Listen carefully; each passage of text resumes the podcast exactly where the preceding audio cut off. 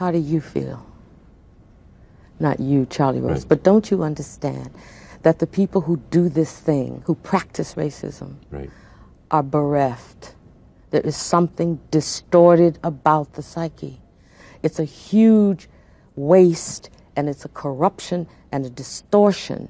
It's like it's a profound neurosis that nobody examines for what it is. It feels crazy. It is crazy. And it leaves, it has just as much of a deleterious effect on white people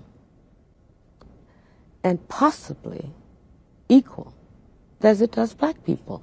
I always knew that I had the moral high ground all my life. I always thought those people who said I couldn't come in the drugstore and I had to sit in these funny places, I couldn't You go in the park. superior to them I from did. day one. And I thought they knew that I knew that they were inferior to me morally. I always thought that. And my parents always thought that.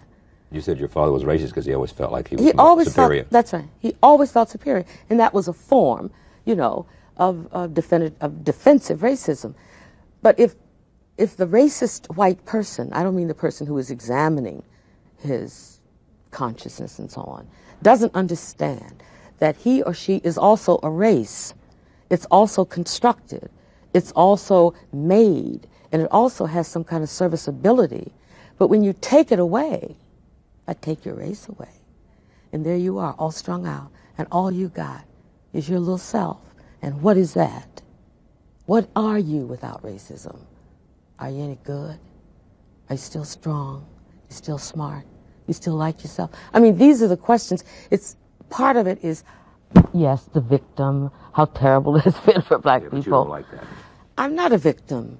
I refuse to be one. And the victim is the other person who is morally inferior and That's who what- that's a has serious to hold question. on to Of course. racism If you have to hold, that's for right. his or her own self-esteem and definition. If you can only be tall because somebody's on their knees, then you have a serious problem.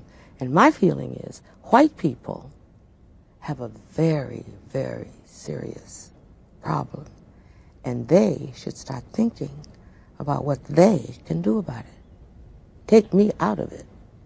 Then give white people some free advice. They're all in my books.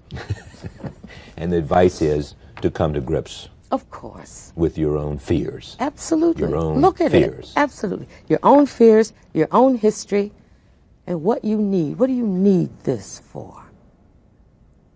You know, it's not, I said glibly a moment ago, and it feels good. It must feel good, otherwise they'd give it up. It's wasteful. Right. It costs a lot. It's ugly. It hurts. What are you paying for that for? Driven by fear. That's right.